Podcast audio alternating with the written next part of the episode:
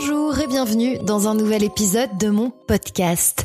Je me suis posé une question assez surprenante l'autre matin dans le métro, alors que comme tout le monde, j'avais le nez sur mon téléphone entre lecture d'articles, réponses à mes WhatsApp et Instagram bien sûr. J'ai levé la tête un instant et j'ai vu toutes ces têtes baissées, le nez collé à l'écran. Et là soudain, je me suis demandé, c'était comment avant ? Question surprenante parce que j'ai 34 ans, j'ai donc connu le monde d'avant. Je ne suis pas née avec les réseaux sociaux, ni même avec Internet. J'ai connu l'arrivée d'Itinéris, du 3310 et j'ai passé de longues heures à jouer au Snake.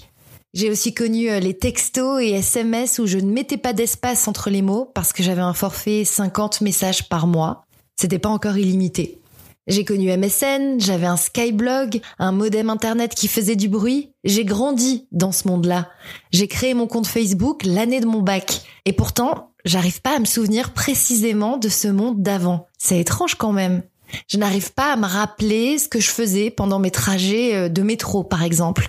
En 2008, j'ai fait Erasmus à Londres et j'étais dans une université dans la banlieue londonienne, plus précisément. J'avais toute la Piccadilly Line à prendre pour me retrouver dans le centre de Londres, ce qui me prenait environ 45 minutes. Et je l'ai fait un paquet de fois, ce trajet. Mais qu'est-ce que je faisais pendant ces 45 minutes alors que j'avais pas Internet sur mon téléphone? C'est fou de pas se souvenir parce que vraiment, je ne sais pas. Si je me souviens de mon premier stage à Paris, je me souviens que je lisais beaucoup dans le métro en allant à mon stage. J'écoutais mon iPod aussi pendant mes trajets. Et je m'en souviens parce qu'un matin, plongée dans ma lecture, j'ai pas vu que j'avais un exhibitionniste assis juste en face de moi.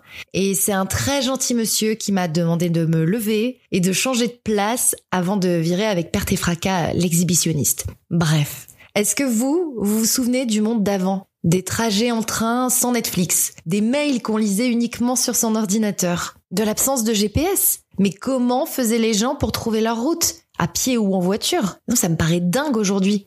Toutes ces choses qu'on était capable de faire parce que la technologie n'était pas aussi avancée que maintenant.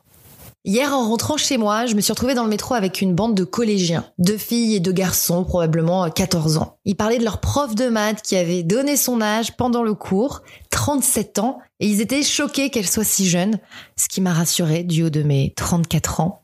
Mais ce qui m'a le plus frappée, c'est que durant toute leur discussion, ils ne se sont pas regardés une seule fois dans les yeux. Ils avaient le regard fixé chacun sur leurs écrans respectifs. Il y en avait deux qui jouaient au même jeu, une sorte de Candy Crush, d'après ce que j'ai pu apercevoir. Une qui écrivait des messages sur WhatsApp. Et le dernier était sur TikTok. Et quand les deux filles sont sorties du métro, une station avant les garçons, ils se sont dit au revoir sans un regard. Les deux garçons n'ont pas levé les yeux de leur écran. Et j'ai trouvé ça triste. Ça les empêchait pas de parler entre eux, mais ils étaient quand même accaparés par leur téléphone. C'était pas une interaction sociale totale. J'ai repensé à mes années collège, à mon agenda Didle et aux mots qu'on s'écrivait avec mes copines, aux écouteurs qu'on se partageait pour écouter une chanson parmi les 50 qu'on avait sur notre lecteur MP3.